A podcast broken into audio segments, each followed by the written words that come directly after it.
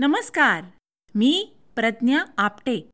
अमेरिकेतून सादर होणाऱ्या मनातलं पान या मराठी पॉडकास्टवर तुम्हा सर्वांचं खूप खूप स्वागत. तुम्ही भेटत आहात वेगवेगळ्या कलाकारांना चेहरे आणि मोहरे या मालिकेत. अश्रूंची झाली फुले हे नाटक अमेरिकेच्या दौऱ्यावर आलं. पंधरा वेगवेगळ्या ठिकाणी त्यांनी दौरे केले. या संघामधल्या कलाकारांना आपण इथे भेटत आहोत. आणि आज भेटणार आहोत या नाटकामध्ये मध्यवर्ती भूमिका केलेल्या एका कलाकाराला. नाव आहे शैलेश दातार. हाय शैलेश दा कसा आहेस? मस्त. मजेत. बोला. तू कशी आहेस? मी एकदम एकदम मस्त मजेत. आपल्याला ज्या कार्यक्रम इथे जेव्हा प्रयोग झाला अश्रूंची झाली फुलेचा त्याच्यानंतर गप्पा झाल्या. आणि त्या गप्पा झाल्यावर असं वाटलं की अरे हा वेळ पुरला नाहीये. त्यामुळे या निमित्ताने मला परत एकदा गप्पा मारायला मिळत आहेत. याचा मला आनंद आहे. हो त्यानिमित्तानं आपण पुन्हा गप्पा मारतोय. अर्धवट सुटलेल्या. हो. माझ्या दृष्टीने आनंदाची बाब आहे. आपण जेव्हा गप्पा मारत होतो इथे शार्लटच्या प्रयोगानंतर तेव्हा बोलता बोलता तू मला सांगितलंस की जवळजवळ तीसपेक्षा जास्त वर्ष तू मनोरंजन क्षेत्रामध्ये काम करतोयस. तर मला एक असं विचारायचं आहे की ह्या क्षेत्रामध्ये पूर्ण वेळ काम करायचा निर्णय तू कधी घेतलास? आणि ते करण्याकरता तू काय खास तयारी केली होतीस? ते खरं सांगू का? म्हणजे हो तीस वर्ष झालीच खरं तर.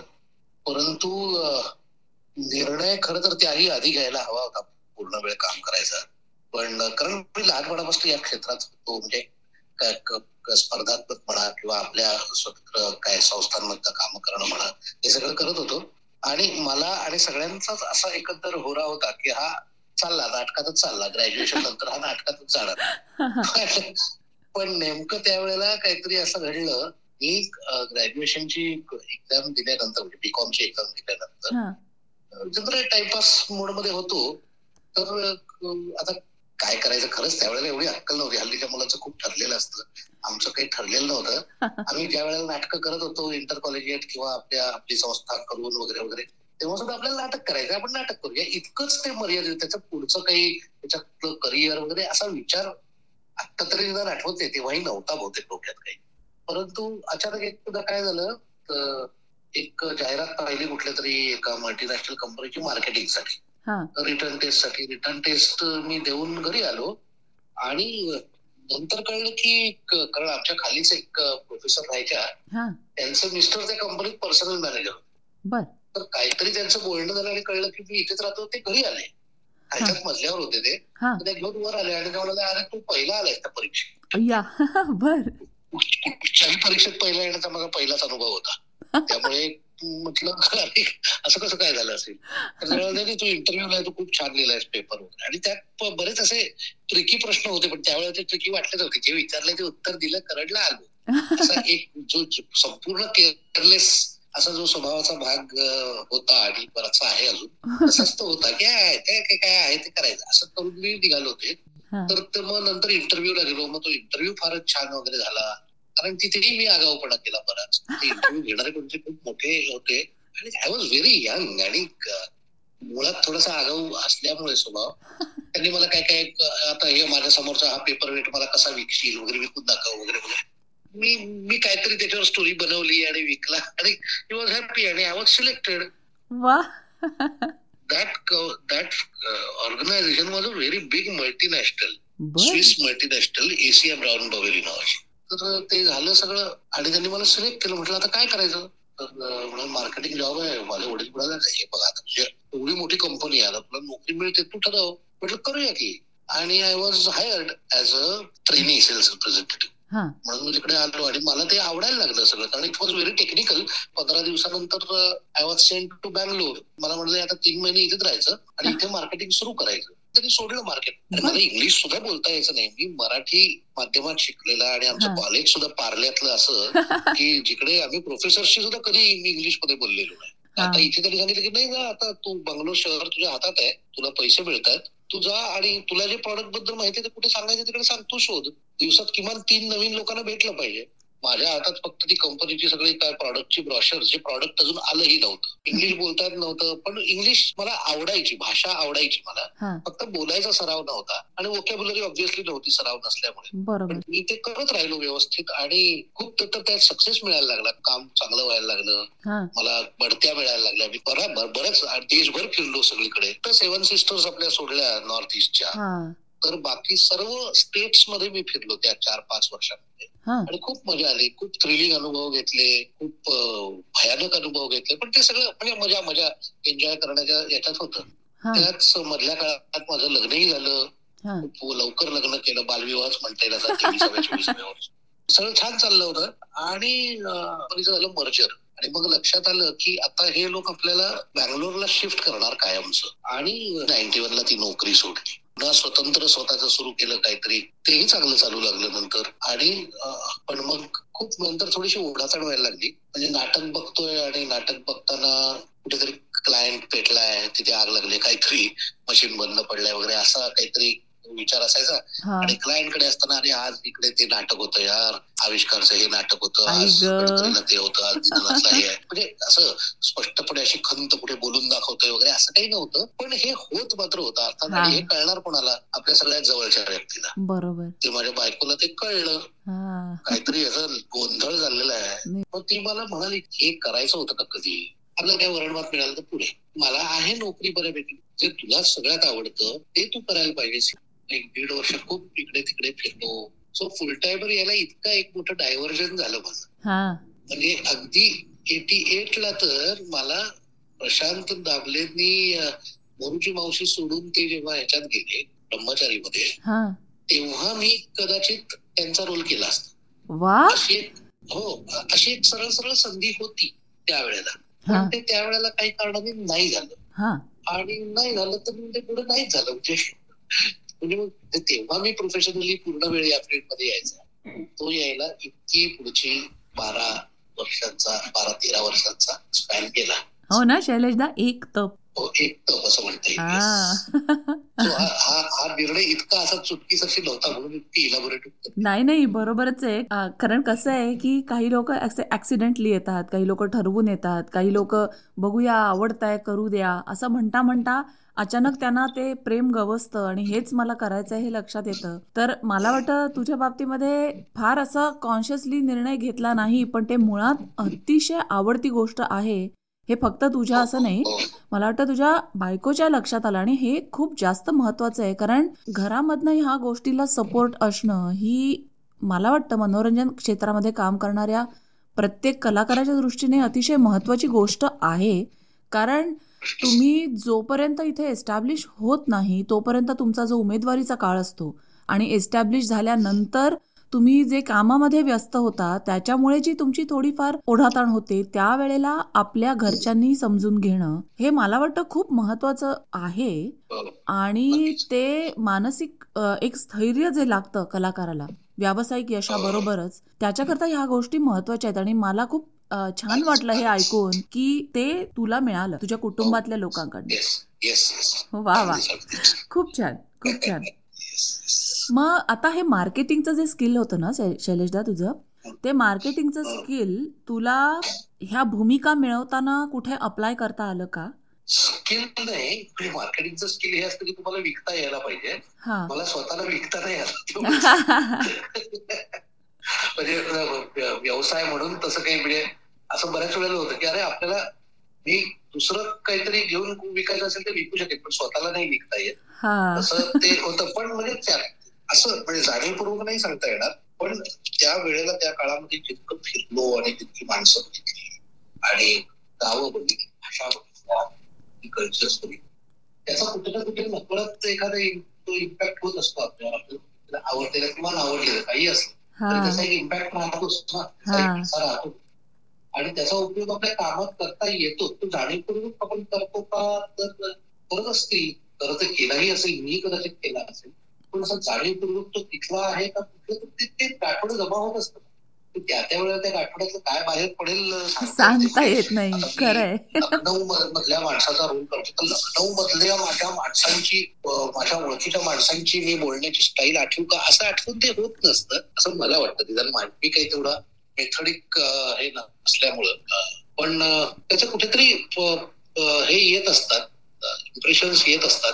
आणि त्यातनं आपल्याला काहीतरी मिळत असतं. म्हणजे मी अगदी पहिली हिंदी सिरियल केली होती ती लखनौ मधल्या एका फॅमिली संदर्भातली ती गोष्ट होती. हा. त्याआधी लखनौमध्ये गेल्यामुळे असेल मला ते टुंडे कबाब कबाब माहीत असल्यामुळे आपल्याला कुठेतरी एक ती व्हॅल्यू ऍडिशन करता येते आपोआप. हा. हिंदी मालिकांमध्ये डिरेक्टर खूप चेंज होत असतात ना. तर हा पंधरा दिवसांनी चेंज होऊ शकतात. एकदा मधल्या काळात एक डिरेक्टर हो हो हिंदी मालिकेत काही होऊ शकतो. हो तो एक वेगळाच विषय आहे. तर तो डिरेक्टर नवीन आले होते तर त्यांना असं वाटू लागलं एकदम की मी त्यांच्याच गावचा आहे. बरं. हा, तर ते माझ्याशी बोलायला लागले वगैरे वगैरे. आणि पहिलाच दिवस होता त्यांचा आम्ही नंतर संध्याकाळच्या चहाच्या ब्रेकमध्ये असं जनरल चहा पीत बसलो होतो तर नंतर जेव्हा मी माझ्या बाजूच्या ऍक्ट्रेसशी मराठीच होती आमची. हा. त्याच्यात मी मराठीत बोलला तेवढं आप तू मराठी बोलले काय बोलले तर तुझं मातृभाषा आहे घरी. तो क्या बात कर रहे हैं? हम समझे आप हमारे यहाँ के लखनऊ से हैं। आपने वो हमारे कुछ काहीतरी खास शब्द भी बोलता बोलता जे स्क्रिप्ट मध्ये नव्हते हा। ते इम्प्रोवाइज करताना सीन मध्ये वापरले तर वो तो बिल्कुल हमारे यहाँ के शब्द है। वो आपने यूज़ किया ऐसा हो ही नहीं सकता। आप लखनऊ में रहे बिल्कुल। हाँ मतलब मैं आता रहा हूँ काम की वजह से लेकिन राहिलेलो किंवा इथलं काही मला खूप माहिती आहे गल्ली बोळात तिथलं असं काही नाही। ते अशी ती अशी इम्प्रेशन गोळा होत असतात. आणि ते आपण कुठेतरी काम करताना त्या कामामध्ये उमटत राहतात. ती गोळा होतील. एवढं स्वतःला ओपन ठेवायला हवं एवढंच मला वाटतं. कदाचित ते झालं असेल त्यामुळे ते कुठेतरी कामात उपयोगी पडलं असेल. पण मार्केटिंग स्किल ज्याला मार्केटिंग स्किल म्हणतात त्याचं कामात काही फारसा उपयोग झाला नाही. मला काही बाबा मला चार पैसे वाढवून दे किंवा मला माझ्या प्रॉडक्टला भाव द्यात दे. असं काही मला पटवता आलं नाही हा, मला काय वाटतं माहितीये एक कलाकार म्हणजे अभिनेता किंवा अभिनेत्री जे असतात त्यांना थोडंसं टिपकागदासारखं असावं लागतं. कारण तुम्ही आजूबाजूला जे बघत असता त्याचे म्हणजे एक व्यक्ती म्हणून तुमच्या मनावर पडसाद उमटत असतातच. त्यातनं तुमची जी. स्वतःचं जे व्यक्तिमत्व आहे त्यातून तुम्ही त्यातनं काही अर्थ काढत असता. किंवा आता मार्केटिंगच्या निमित्ताने हो. अ, तू म्हणलास की तुला तू भारतभर बऱ्याच ठिकाणी फिरलास. तर अशा वेळेला आपल्याला जी माणसं भेटतात ती कामाच्या निमित्ताने भेटणारी माणसं आणि त्यांच्या मागची माणसं म्हणजे व्यक्ती म्हणून. आपली काही वेळेला त्यांच्याशी छान ट्युनिंग जमून येतं आपली दोस्ती होऊन जाते. आणि त्यावेळेला तुम्हाला ते ज्याला म्हणतात ना पुटिंग युअर गार्ड्स डाऊन तसं ते मुखवटे न घालता ती आपल्याला माणसं म्हणून भेटतात. आणि ते जे मैत्र होतं. त्यातून मला वाटतं तुम्ही जर ते टिपकागदासारखं टिपलं तर कलाकार म्हणून तुम्हाला त्याचा होत असणार उपयोग. हे टिपकागदासारखं आपण मुद्दामून टिपायचं नसतं ते. आता एखादा अनुभव घेतो तो घेता येत नाही ना. बरोबर. ती वृत्तीच ती पाहिजे. हा. मी आता मी आता याला कसा टिपतो? असं म्हणून नाही. होत. खरंय खरंय. हा, म्हणजे कलाकाराने टिपकागदासारखं असलं पाहिजे म्हणून कुठे ठरवलं की मी आता टिपतो. असं म्हणून नाही. ते you have to be that just just that आणि. ते कुठेतरी आपोआप ते इतक्या सहजतेनं ते झालं पाहिजे हा. काय टिपलंय ते टिपलेलं कळता कामा नये. बरोबर. सहज ते आपल्याकडे येत राहतं. त्यासाठी काही नाही आपले डोळे कान आपल्या वृत्ती सगळ्या ओपन असतील तर ते आपोआप होत राहतं. हा फक्त रिव्हिजिटिंग दॅट हा जर हाही तुमच्या वृत्तीचा भाग असेल तर ते तुमच्या कामात उपयोगी पडू शकतं. हा. नाहीतर नुसतंच आठवणीमध्ये राहतं. तेही काही वाईट नाही पण तुमच्या कामात ते कदाचित कधी कधी उपयोगी पडू शकतं. आपसुकपणे. हा. मुद्दामून म्हणून ती ते कपाट उघडून माझं आगाराचं कपाट उघडतो आणि आगाराची कॅरेक्टर काढतो. असं ते निदान माझा काम करण्याचा तो हे नाही. अशा प्रकारे काम. हे फार महत्वाचं वाक्य आहे. Revisiting that is also important म्हणजे. तुम्ही जे वेचलाय. त्यातनं तुम्ही काय टिकवता आमचं कामच ते आहे ना म्हणजे निदान माझं तरी प्रत्येक कलाकाराचं असेल कदाचित ते प्रत्येक कलेतल्या माणसाचं की आपल्या मेमरीजला रिव्हिजिट जोपर्यंत आपण शकत नाही हा आणि त्रयस्थपणे त्या मेमरीकडे आपण बघू शकत नाही तोपर्यंत ते कामात कसं येणार? कारण नुसतं ते नुसतं रिव्हिजिट केलं तर- मग आपण त्याच्यातच घुसू आणि मग त्याच्यातच राहू एक माणूस म्हणून. आपल्याला कॅरेक्टर म्हणून त्या त्या मुद्द्याकडे जायचं असेल आणि आपल्याला जर ते रिव्हिजिट इमोशनल मेमरी ज्याला म्हणतात. बरोबर. ती इमोशनल मेमरी आपण रिव्हिजिट करतो तेव्हा आपण ती इमोशन पुन्हा घेऊन येत नाही. त्या इमोशनमध्ये आपलं काय झालं होतं हे त्रयस्थ बुद्धीने पाहतो आणि मग we apply it is sort of a technical thing ते सगळं टेक्निक आणि मग ते सगळे तुमची काय आतली हालचाल जी काय असेल ती हा सगळा तो जरा विचित्र प्रकार आहे. म्हणजे मी काही प्रशिक्षित न- नसल्यामुळे त्याचं अनालिसिस नाही करता येणार मला. पण हा हा पण ते असं रिव्हिजिट करावंच लागतं. कुठेतरी आपण एक जणच करत असतो. बरोबर.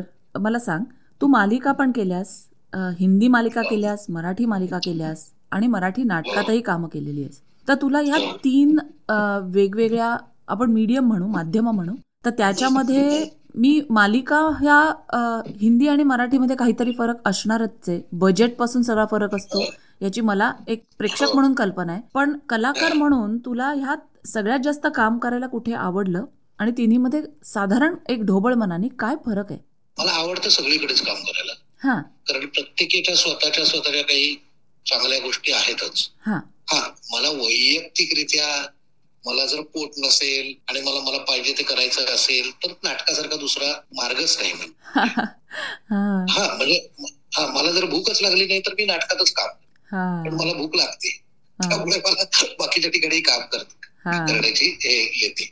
वेळ येते. बरोबर. पण नाही पण जी पॉप्युलरिटी म्हण आता पॉप्युलरिटी कुणाला नको असतं आपल्याला चार लोकांनी ओळखावं. हा. पॅरिस एअरपोर्टवर जर चार लोक माझे फोटो काढतात माझ्याकडे येऊन काहीतरी बघितलेलं टीव्हीवर तर त्या माध्यमाची म्हणून काहीतरी एक ताकद आहेच. आणि बरं ते भेटतात ते एक, मला शैली दातर म्हणून नाही ना भेटत. ते ते कॅरेक्टर बघत असतात. ते काम केलंय.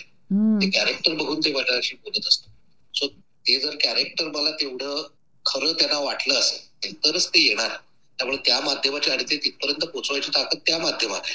देशा. विदेशापर्यंत ते कॅरेक्टर आणि कायमचं करून ठेवणं की आता जुन्या कुठल्याही मालिका तुम्हाला जुन्या जुन्या मालिका त्या ऍप्सवर युट्यूबवर दिसू शकतात पाहू शकतात.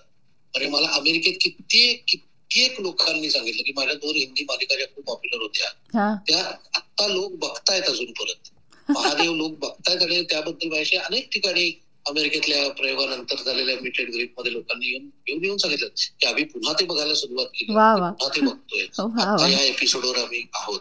त्यामुळे त्या टेलिव्हिजन या माध्यमाचा एक खूपच मोठा प्रभाव ऑडियन्सवर तर आहेच कारण आम्ही त्यांच्या घरात पोहोचतो. बरोबर. सी नाटकात काम करून माणसाला तिथपर्यंत यावं लागतं. तिकीट काढून यावं लागतं. ते आमचे प्रयोग कुठे ते बघून यावं लागतं. त्यामुळे प्रेक्षकांना खेचून घेण्याची ताकद असणं हे त्या नाटकाचं जर सामर्थ्य असेल तर आम्ही तुम्हाला घरात जाऊन तुम्हाला एंटरटेन करतो. हे त्या माध्यमाचं सामर्थ्यच आहे. वा. खूप सुंदर शब्दामध्ये मांडलंय. हे सामर्थ्य आहेच त्याच हा. आता त्या प्रत्येक गोष्टीचे प्रोज अँड कॉन्स आणि त्याच्यात वेगवेगळ्या प्रकारची काय म्हणतात करप्शन्स येतच असतात. त्यामुळे किंवा त्याच्यात त्रुटी काही असतातच. तशा आता तुम्हाला मालिका बघताना त्या ऍड ऍड्स बघायला लागतात. लोक अगदीच घरात बसल्यामुळे जेवता जेवता बघतात. मग जेवताना गप्पा मारत परत बघतात.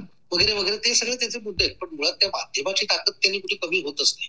त्यामुळे मला ते दोन्ही माध्यमांमध्ये काम करायला आवडतं. याचं कारण दोन्ही माध्यमाची बलस्थानं तर आहेतच. आणि त्या दोन्ही याच्यामध्ये काम करण्याची पद्धत वेगळी आहे.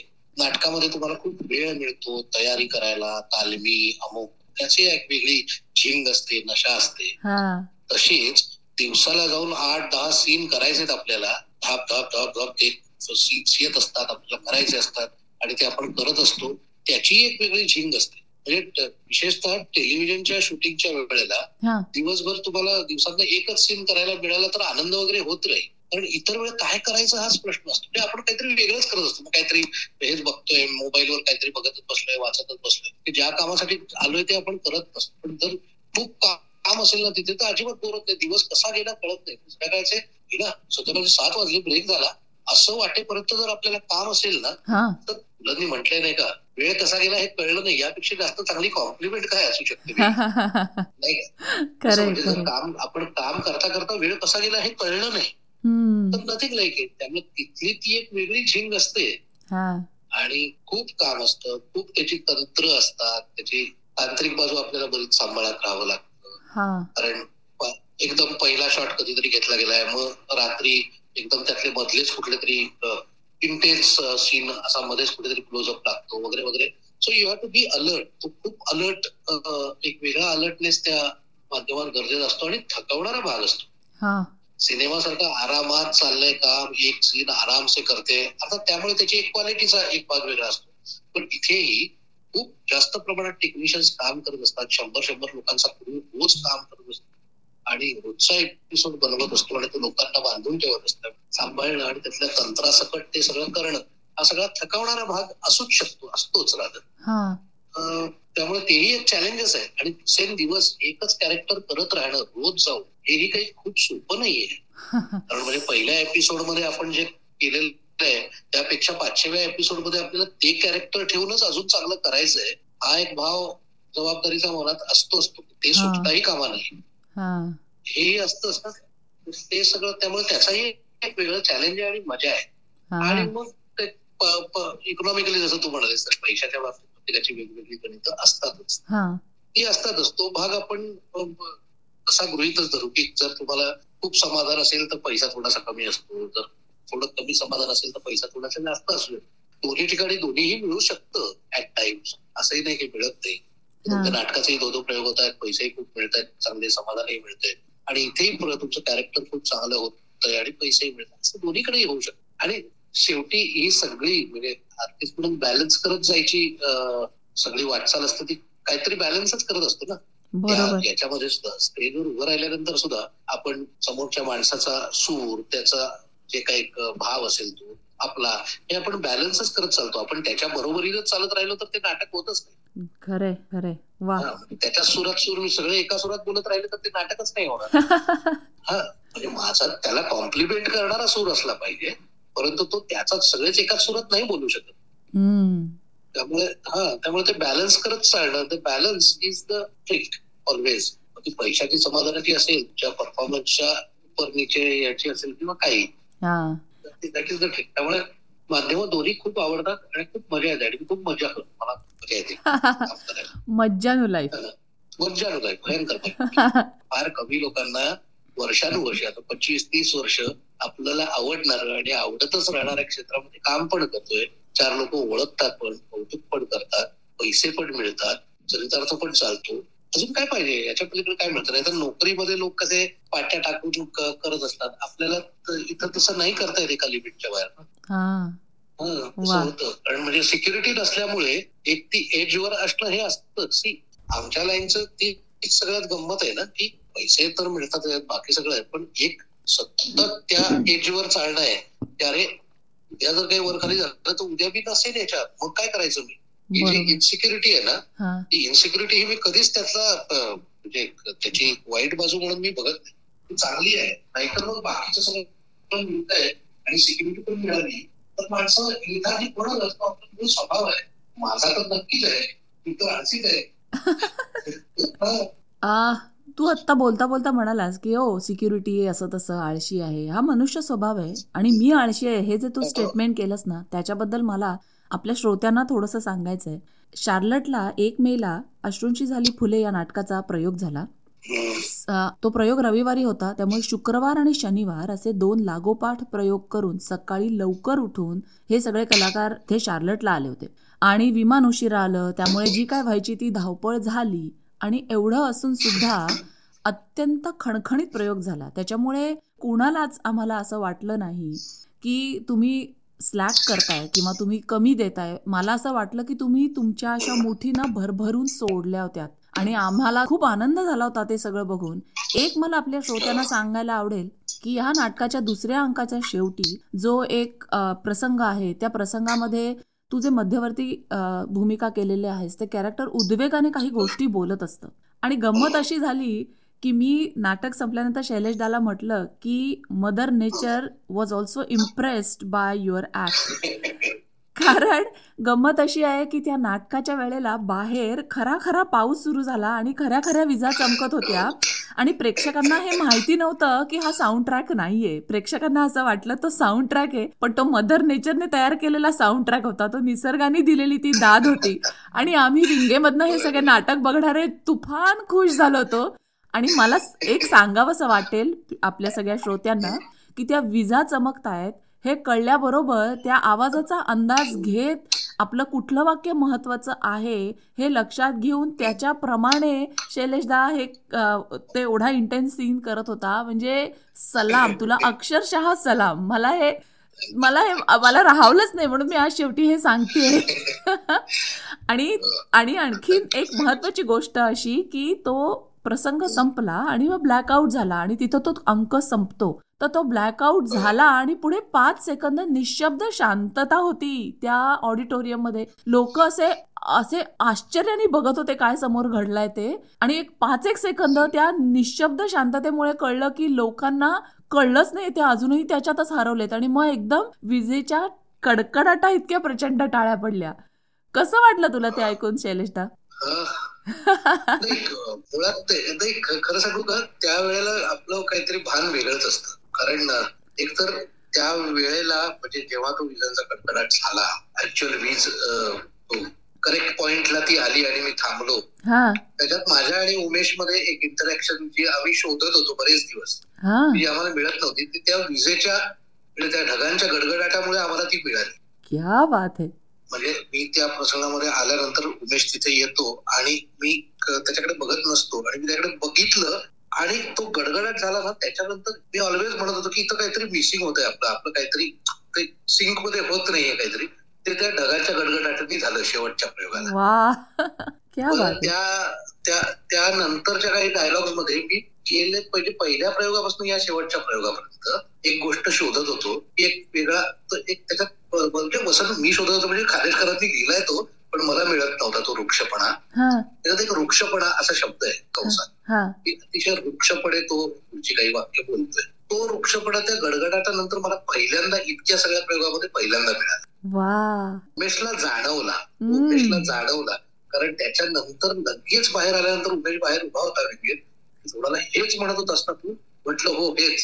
आणि तेच म्हणत होत असता तू ढगांच्या इथलं. म्हटलं हो हेच. त्यानंतर एका वेगळ्या झोनमध्ये आम्ही तिथे होतो काही काळ काही क्षण. हा. की हा हा आपल्याला आपल्याला आज आज आज मिळालं रे बाबा आज मिळालं.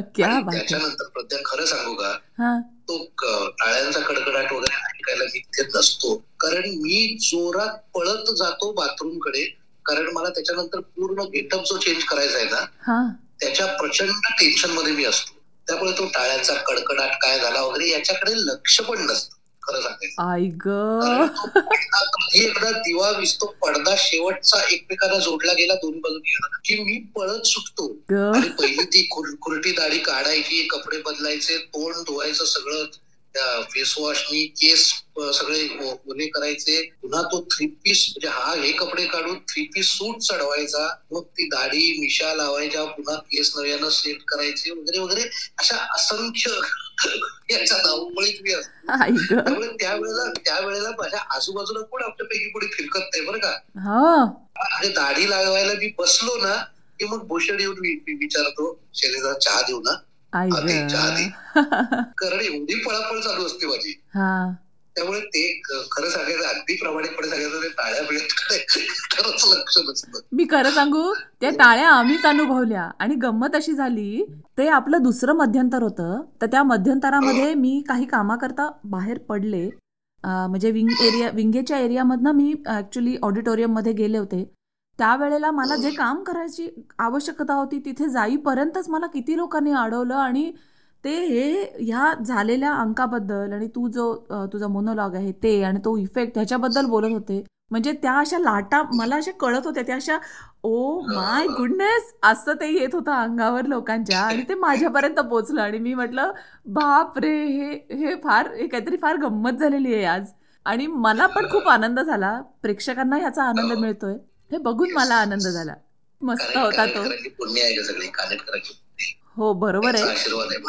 आपल्या कामाला प्रेक्षकांकडून जो उदंड प्रतिसाद मिळाला त्याला कानेटकरांची पुण्याई म्हणून अर्पण करून टाकणाऱ्या शैलेशदाशी आणखी आणखीही गप्पा मारलेत बरं का? पण त्याकरता तुम्हाला थोडंसं थांबावं लागेल. पुढच्या आठवड्यात पुन्हा भेटूया आणि या दिलखुलास कलाकारामध्ये दडलेला मोहरा जाणून घेऊया. मी प्रज्ञा आपटे आता तुमची रजा घेते. तुम्ही ऐकताय मनातलं पान.